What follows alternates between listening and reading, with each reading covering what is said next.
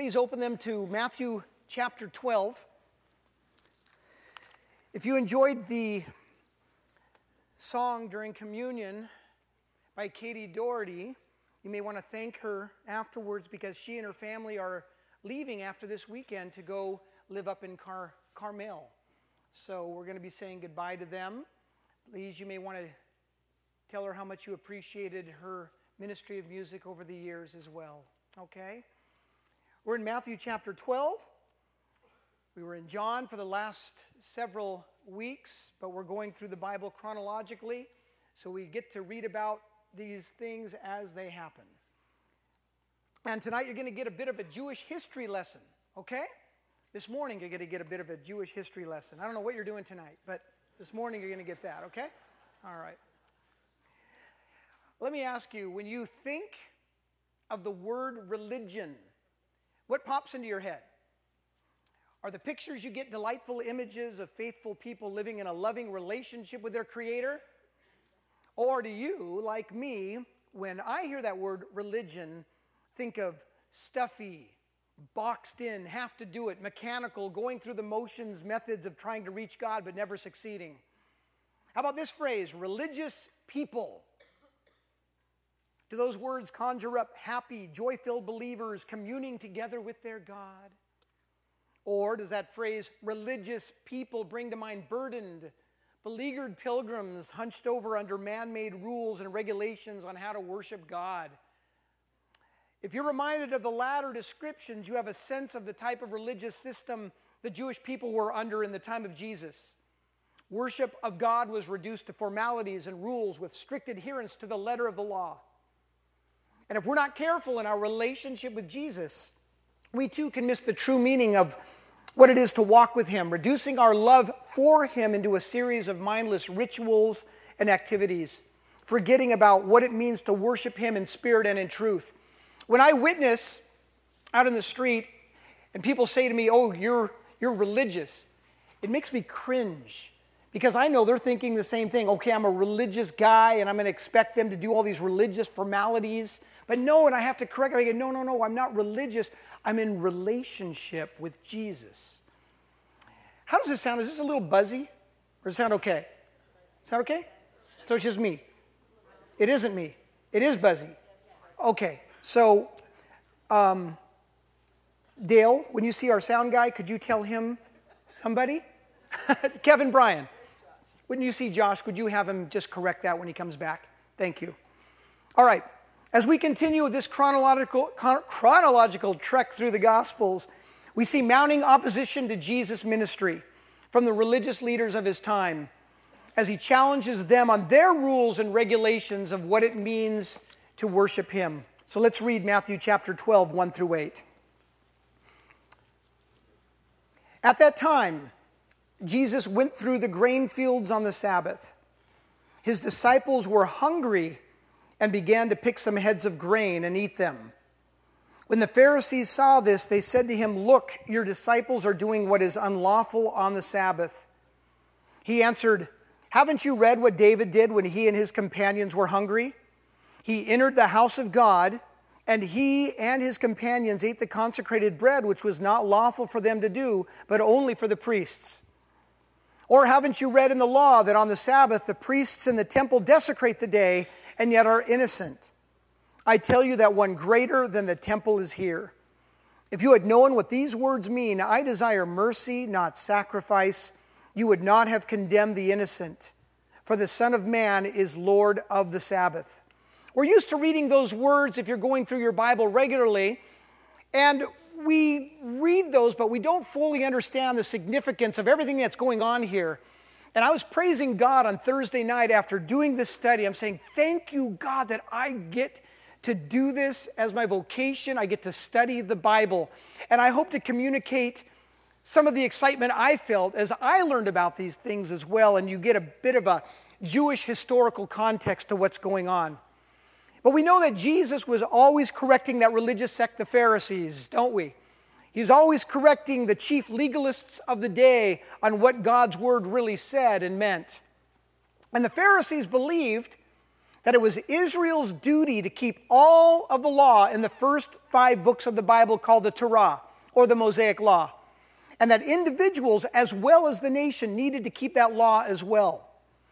The Pharisees determined that there were 613 commandments. They counted every one, 248 positive, 365 negative. They then made a hedge around those laws so that there would be no possible way anyone could break them by ignorance or accident. In other words, they expanded those laws with other laws to clarify what the law actually meant. But by doing this, by adding all those clarifications, they got far away from the spirit of God's intent in worshiping Him, especially concerning the Sabbath day. So in this passage, Jesus demonstrates to the Pharisees what the Sabbath is really about and who it is for. First verse. At that time, Jesus went through the grain fields on the Sabbath. Now in the beginning, when God finished creating the earth in 6 days, He rested on the seventh, the Sabbath. The word Sabbath means to cease, rest, or inactivity. The fourth of the 10 commandments was a special sign of the covenant between God and Israel. He ordained that this day would be a day of resting, of ceasing from work for Israel. This is what the fourth commandment says: remember the Sabbath day by keeping it holy.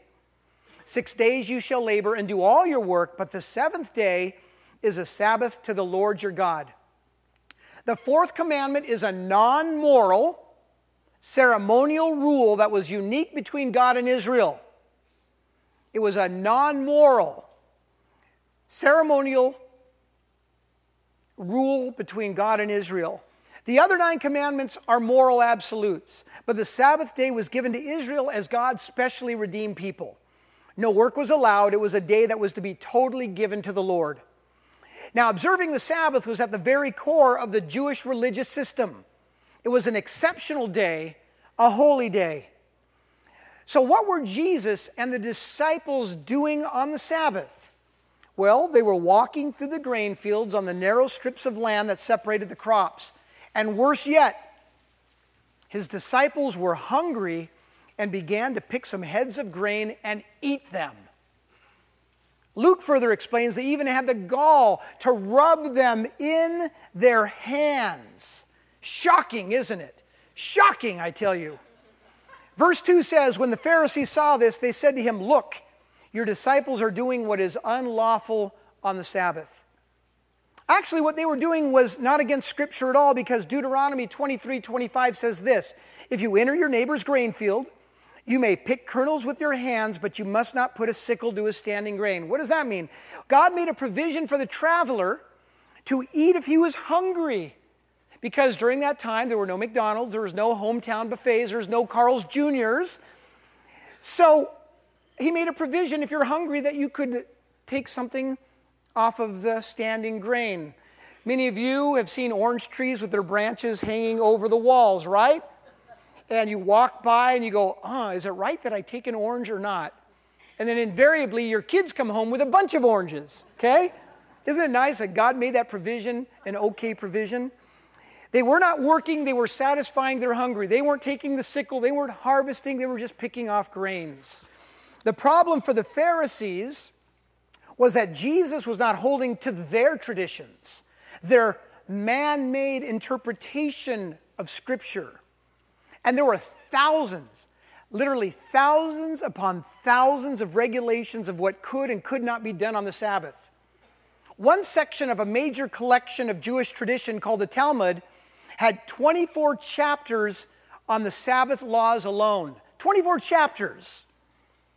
One rabbi spent 2.5 years studying just one chapter.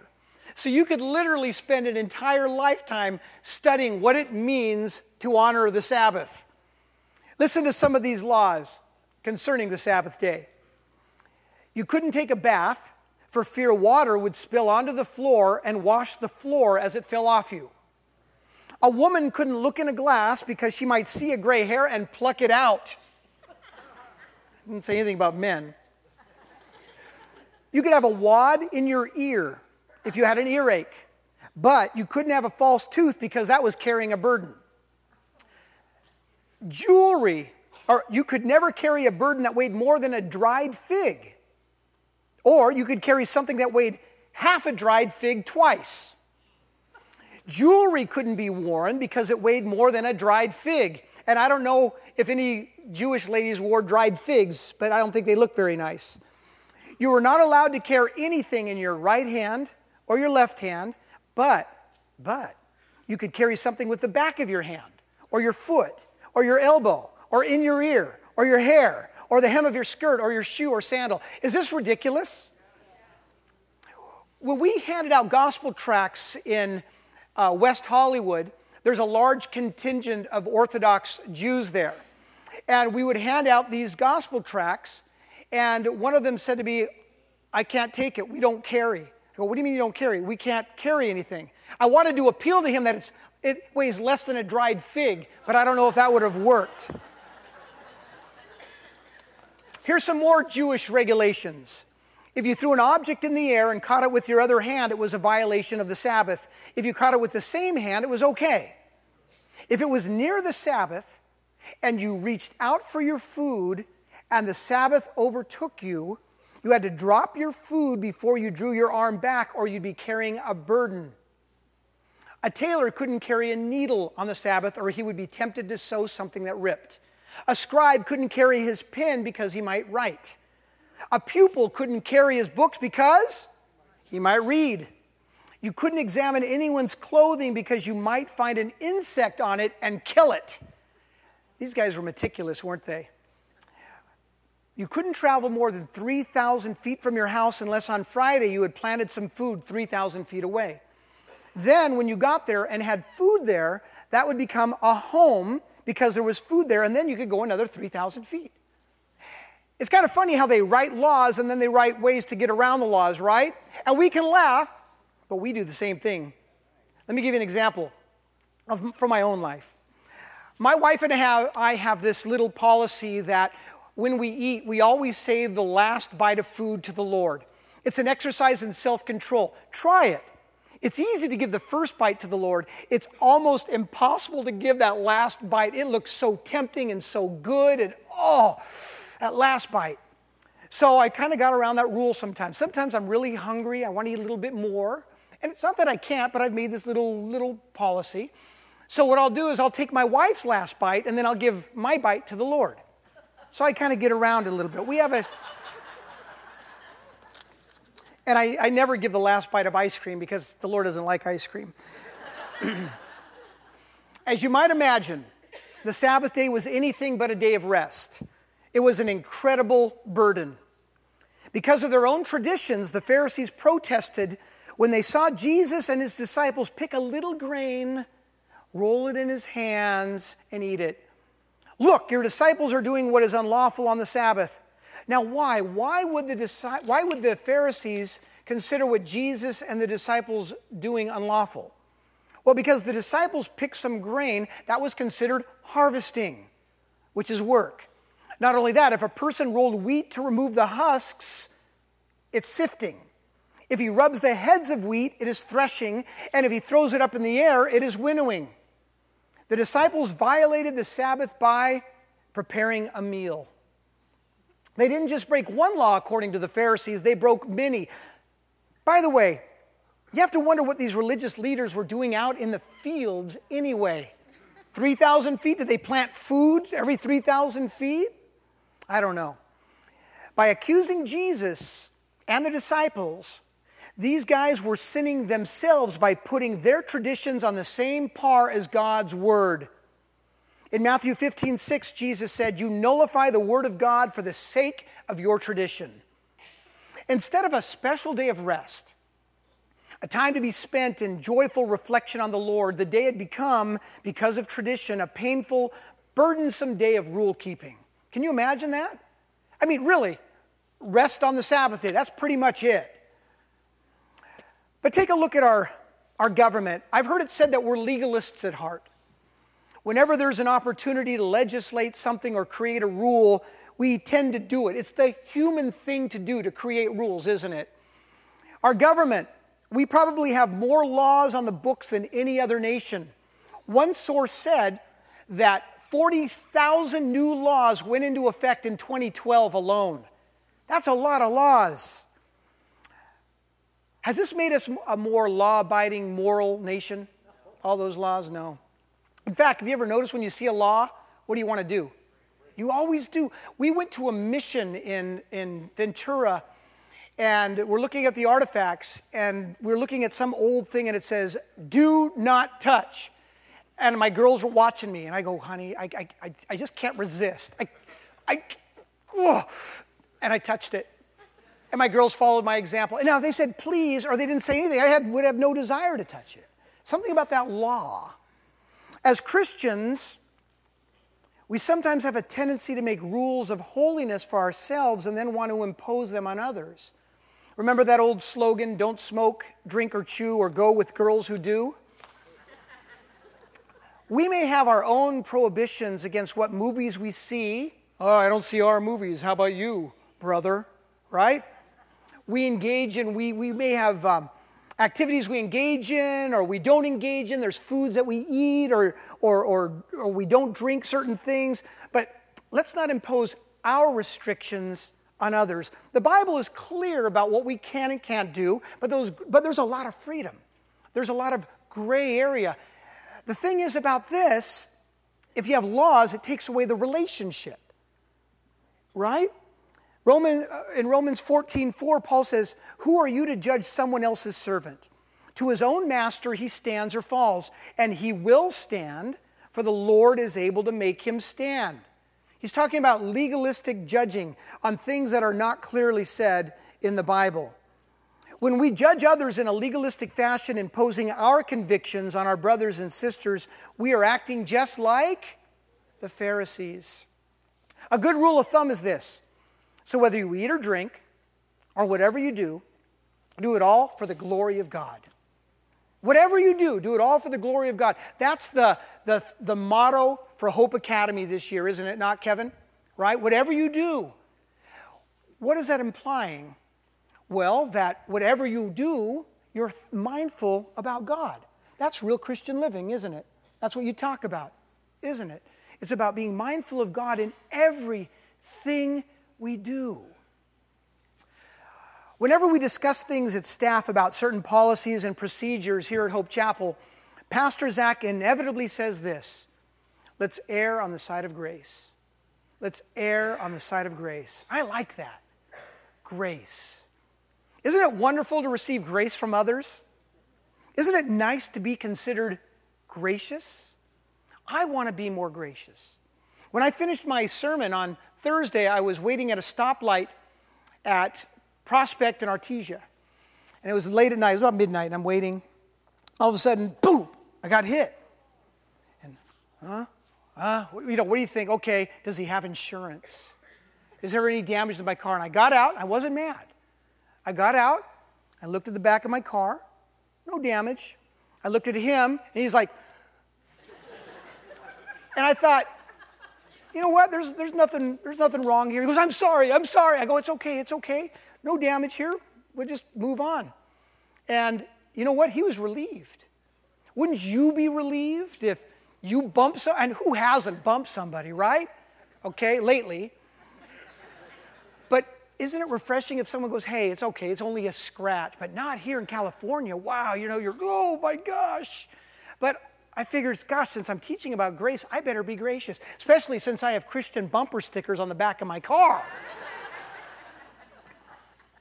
So it's good to be gracious. The Pharisees knew nothing about grace, did they?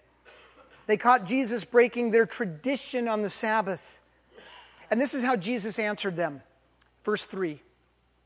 Haven't you read what David did when he and his companions were hungry? He entered the house of God, and he and his companions ate the consecrated bread, which was not lawful for them to do, but only for the priests. Now, Jesus is using a bit of sarcasm here to make a point. Don't you teachers of Israel know what the Bible says?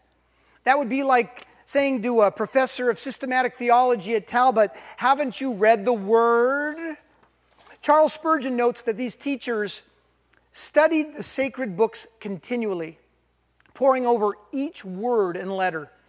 They made notes of very little importance, but still very curious notes as to which was the middle verse of the entire Old Testament, which verse was halfway to the middle, and how many times such a word occurred, and even how many times a letter occurred, and the size of a letter and its peculiar position.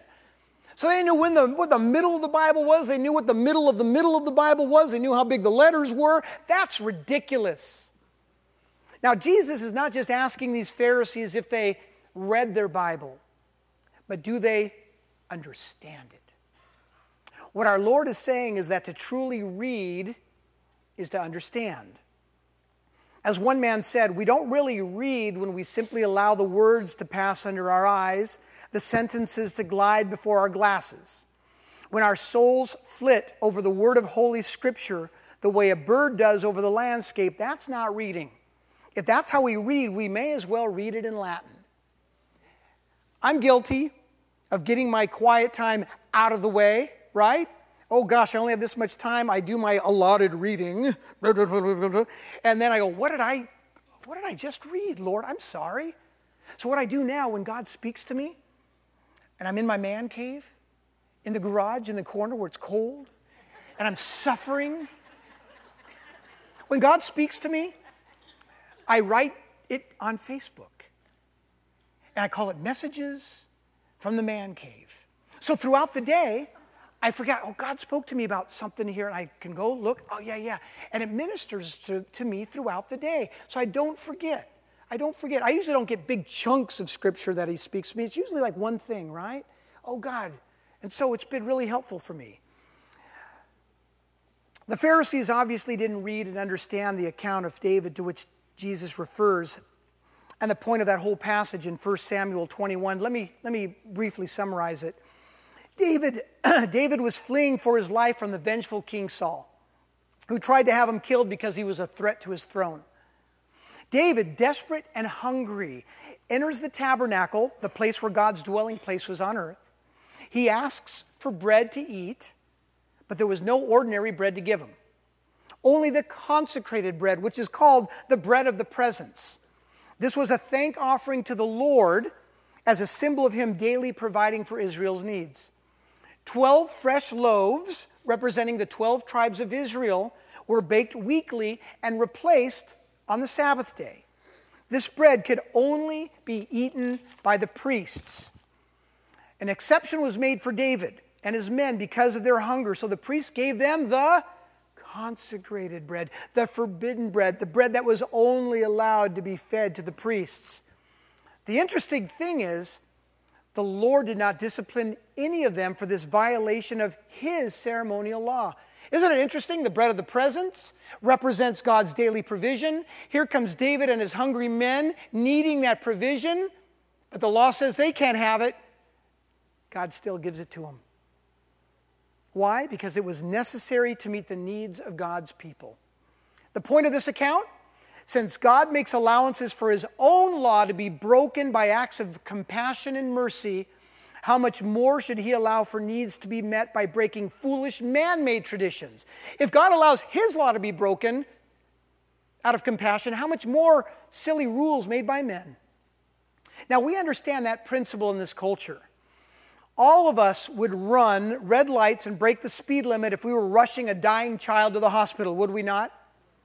We would use a neighbor's water hose without his permission if we were putting out a fire. And every single one of us would hide Jewish people in our basements from the Nazis during World War II, even though that was against the law. Because there's a higher law, isn't there? Oh, but I'm lying. Well, there's a higher law, saving life. There's a higher law. Compassionate acts are always within the true spirit of the law, and they certainly trump man's tradition. Remember the story of the Good Samaritan, right? All the holy men passed by the guy who was dying on the side of the road because he was, right? He then gives the legalists another example, verse 5. Or haven't you read of the law that on the Sabbath the priests in the temple desecrate the day and yet are innocent? What does Jesus mean by that? Well, he's saying that the priests defile or violate, dishonor, and pollute the Sabbath day by working hard. In fact, they worked really hard. Yet, they are not guilty of violating it. This is what the priests did on the Sabbath. Priests made drink offerings and grain offerings. They had to light fires, and they had to burn up sacrificed animals that they themselves killed. They then had to lift up heavy, dead animals and place them on the altar. And I can guarantee you that those sacrifices weighed a lot more than a dried fig. And get this, on the Sabbath day, the priests had to do double duty. They had to do twice as much work, yet they're still held blameless. Even the most legalistic Christian wouldn't accuse someone of violating the Lord's day by preaching the word on the Lord's day, or by teaching children's church, or leading a youth group, or ushering, or stacking chairs after the service. If this angered and embarrassed the Pharisees, then what Jesus said next infuriated them. Verse 6, I tell you that one greater than the temple is here. The temple was held in highest regard by the Jewish leaders in Jesus' day. Nothing was greater than the temple except God himself. Jesus here is claiming that since he is God, he can lay aside any human regulation as he sees fit. Isn't that God's right? He can lay aside human regulation. If David getting bread from the tabernacle is permissible on the Sabbath, if there are exceptions for priests serving in the temple on the Sabbath, then there better be an exemption from those Sabbath rules for the one who is the true God, Jesus Christ. He is certainly more sacred than any house God dwelt in. But here's the clincher, and here's the main point of this lesson. The last two verses. If you had known what these words mean, I desire mercy, not sacrifice, you would not have condemned the innocent. For the Son of Man is Lord of the Sabbath. Jesus is telling them that the Sabbath day was never meant to prevent acts of mercy when needed. Did Jesus go around doing good? He did good, especially on the Sabbath, to show what a compassionate, loving God does, to show what a gracious and merciful God he is. Right before Jesus healed the man with a shriveled hand on the Sabbath, he asked the Pharisees and teachers of the law this question. I ask you, which is lawful on the Sabbath, to do good or to do evil, to save life or to destroy it? Tell me, what is it better to do on the Sabbath? To do good or evil? To save life or destroy it? See, you knew more than the Pharisees did. Jesus healed a man of dropsy on the Sabbath. He healed a man born blind on the Sabbath. He healed a man who was an invalid for 38 years. He healed sick people. He cast out demons. He even ate heads of grain when he was hungry on the Sabbath. Jesus is saying to the Pharisees, you wouldn't have condemned these disciples of mine if you really understood what God desired, mercy, not ritual. In Mark 2:27, Jesus said the Sabbath was made for man, not man for the Sabbath. Of all the days to do good, the Sabbath was the day to do it. The religious leaders had it all backwards. They made this day the hardest day of the week to enjoy life with God. The Sabbath was a day for rest, a day to pray and play, a day to relax, regroup, and refresh. I mean, think about it. If before you came to Hope Chapel today, you had to take, 3 books and put them on a counter. You had to pray over your coffee. You had to sign a list. You had to stand at the door for 5 minutes and open it. And all this stuff, you're going to say, you know what, I don't want to go there today. There's too much work before I even sit down on the chair. Same thing here. Jesus is saying to the Pharisees, you wouldn't have condemned these disciples if you understood what God desired. Christianity is not about rules and regulations. It's not about laws or tradition. We understand that, right? It's not about rules and have-tos. It's about grace and mercy. He wants merciful hearts, hearts that reflect who he is. Matthew 5:7, Jesus said, blessed are the merciful, for they will be shown mercy. When Jesus said that he is Lord of the Sabbath, he meant that he's in charge of it. No perversion of it would be tolerated. He created it. He would demonstrate what it means, and he would fulfill it. And you know something? Jesus did fulfill the Sabbath. What does that mean? Hebrews 4 says this, that because of Jesus Christ, we have entered into that rest. The main reason God provided the Sabbath was because it was a picture of Jesus Christ, our true Sabbath rest. Colossians 2, 16 and 17. Get this, this is really important. Therefore, do not let anyone judge you by what you eat or drink, or with regard to a religious festival, a new moon celebration, or a Sabbath day.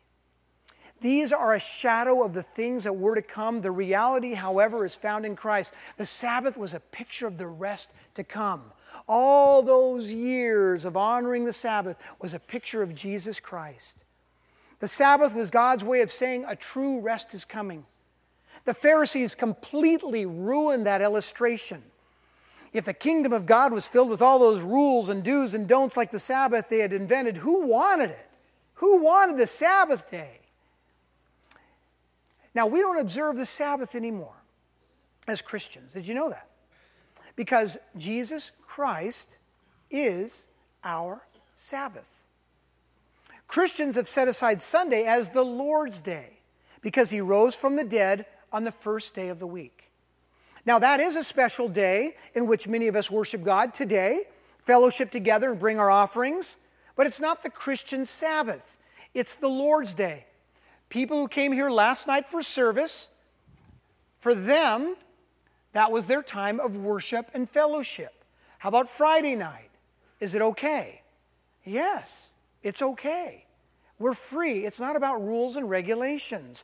In fact, we are free to honor any day above the others or no day at all. Do you know that? We're free to honor any day above the others or no day at all. Romans 14, 5 and 6 says, one man considers one day more sacred than another. Another man considers every day alike. Each one should be fully convinced in his own mind. He who regards one day as special does so to the Lord. You see, it's about that relationship, right? You know when our day of rest is? Mondays. But guess what? My wife doesn't have me around for the other 6 days, so I've got to do some things for my family. What if I say, honey, I know you've been homeschooling all week, tending to the house. I've been working 6 days. Today's my Sabbath. Today's the day that I'm resting. Sorry. Now, is that relationship? Is that kind? Is that acts of mercy towards my wife? No. But she also understands I need rest. But it's a relationship between her and I. It's a relationship between God and I. Does that make sense? Sabbath was made for us.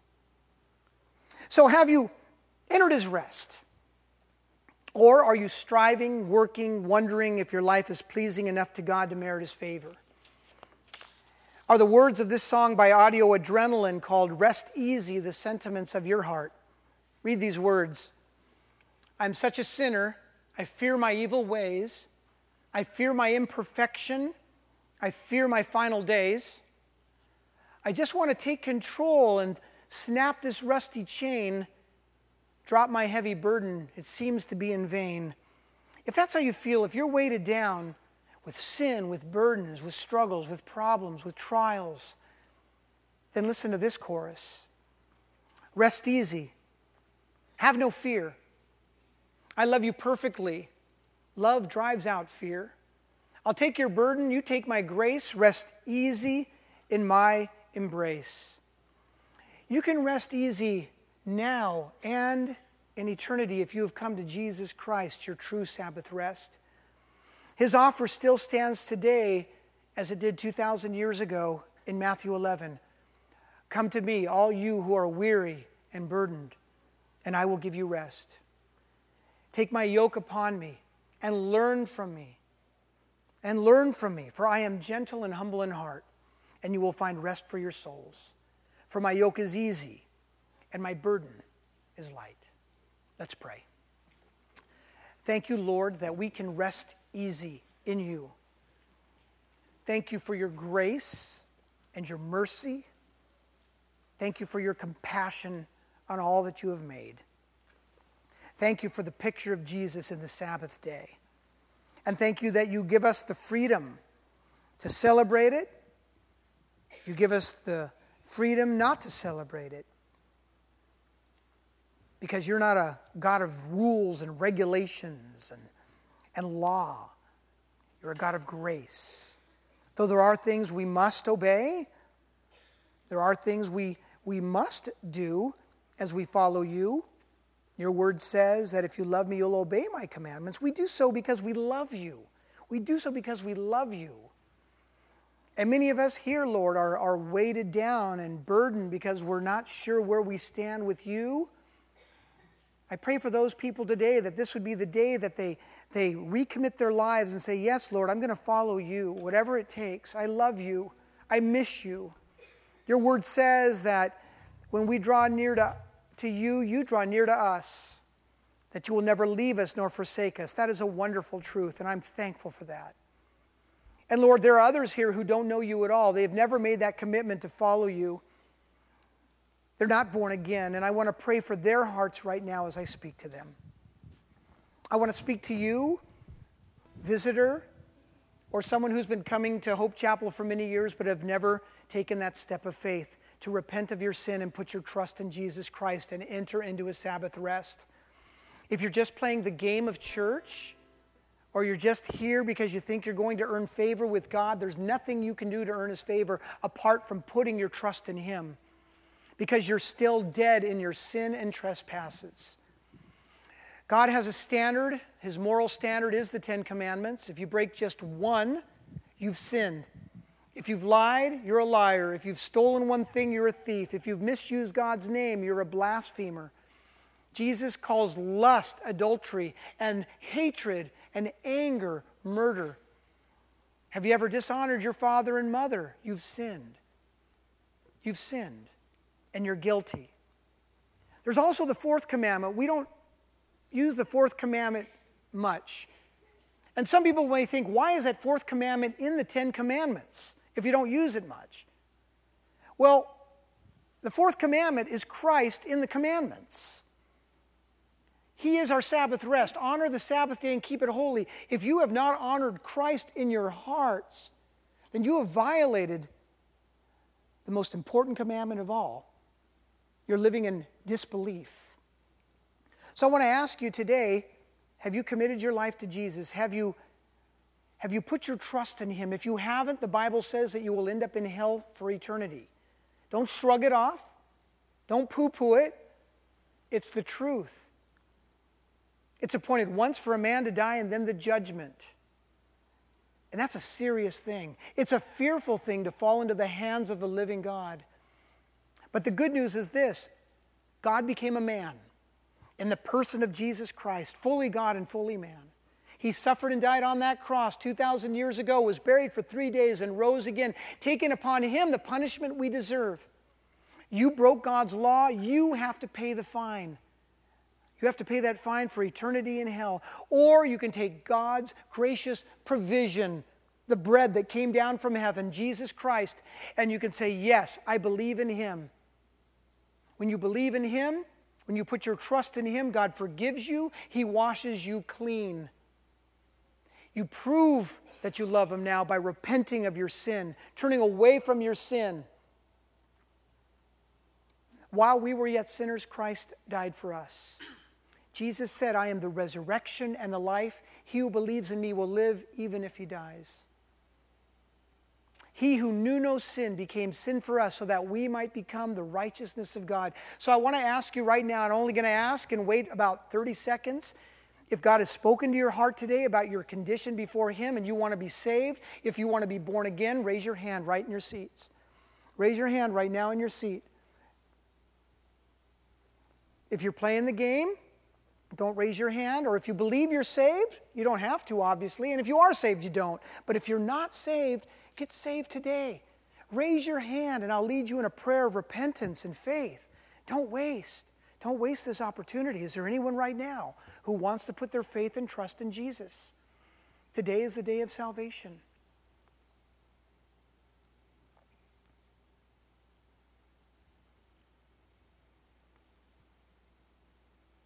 Okay, very good. Praise the Lord. We're all family. Well, then let's stand and let's worship him one more time. Our elders will come here to the front. And if you need prayer, if you need to confess your sin to somebody, please take advantage of that time. God bless you.